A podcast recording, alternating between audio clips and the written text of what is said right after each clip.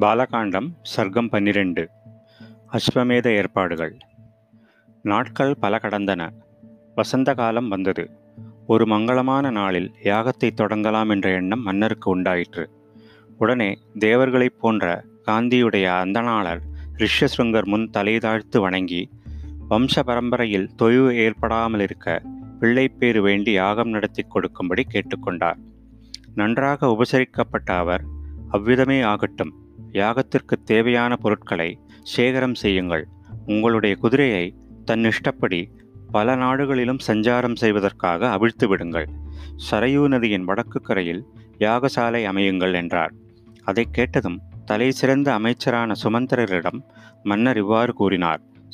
சுமந்திரா வேத வித்துக்களான சுயஞர் வாமதேவர் ஜாபாலி காஷ்யபர் முதலான ரித்விக்குகளையும் அரச புரோகிதரான வசிஷ்டரையும் மற்றுமுள்ள அந்தனோத்தமர்களையும் அழையுங்கள்.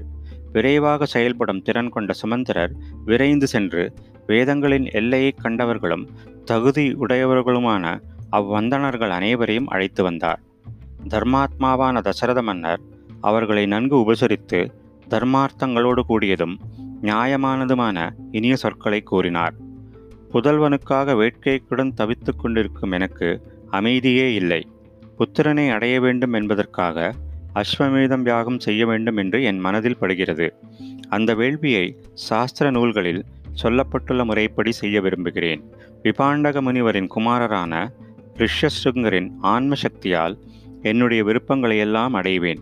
உடனே சரி சரி என்று அந்தணர்கள் ஆமோதித்தார்கள். ரிஷ்யசுங்கர் முன்னிலையில் வசிஷ்டர் முதலான எல்லா முனிவர்களும் அரசருக்கு பின்வருமாறு பதில் கூறினார்கள். தேவையான பொருட்களை சேகரம் செய்யுங்கள். தங்களுக்கு பட்டை குதிரையை பல நாடு நகரங்களிலும் சுற்றி வருவதற்காக அவிழ்த்து விடுங்கள். சரையூ நதியின் வடக்கு கரையில் யாகசாலையை நிர்மாணம் செய்யுங்கள். புத்திரனை அடைய வேண்டும் என்பதற்காக இந்த அறவழி சிந்தனை தங்களுக்கு ஏற்பட்டிருப்பதால் எப்படியும் தாங்கள் தங்கள் விருப்பப்படி நான்கு குமாரர்களை அடையத்தான் போகிறீர்கள். அந்தணர்களால் இவ்வாறு கூறப்பட்டதை கேட்டு மன்னர் திருப்தி அடைந்தார் மிக்க மகிழ்ச்சியுடன் மந்திரிகளை பார்த்து மங்களமான சொற்களை கூறினார். நம்முடைய ஆச்சாரியர்கள் கூறியபடி தேவையான பொருட்களை எல்லாம் சேகரியுங்கள். வீரம் மிகுந்த படை வீரர்களின் பாதுகாப்புடன் குருமார்களில் ஒருவர் உடன் செல்ல குதிரையை அவிழ்த்து விடுங்கள். சரையூ நதியின் வடக்கு கரையில் யாகசாலைக்கான நிலத்தை கையகப்படுத்துங்கள். அறநூல்களில் கூறப்பட்டுள்ளபடி சாந்தி சடங்குகள் உரிய முறையில் செய்யப்பட வேண்டும். உயர்ந்ததான இந்த வேள்வியை துன்பம் தரக்கூடிய குற்றங்கள் ஏற்படாமல் கவனமாக செய்ய முடியுமானால் எல்லா மன்னர்களும் செய்யலாம்.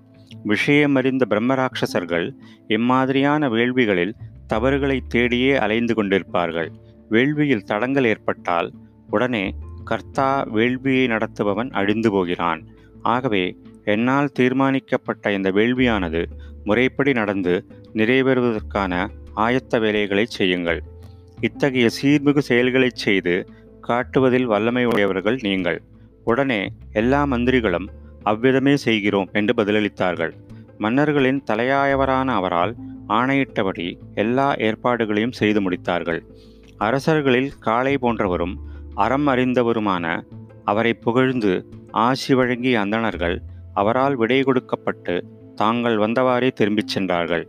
அந்தனோத்தமர்கள் சென்ற பின்னர் மந்திரிகளுக்கு விடை கொடுத்து அனுப்பிவிட்டு பேரொளி வீசும் மன்னர் தன் மாளிகையை சென்றடைந்தார்.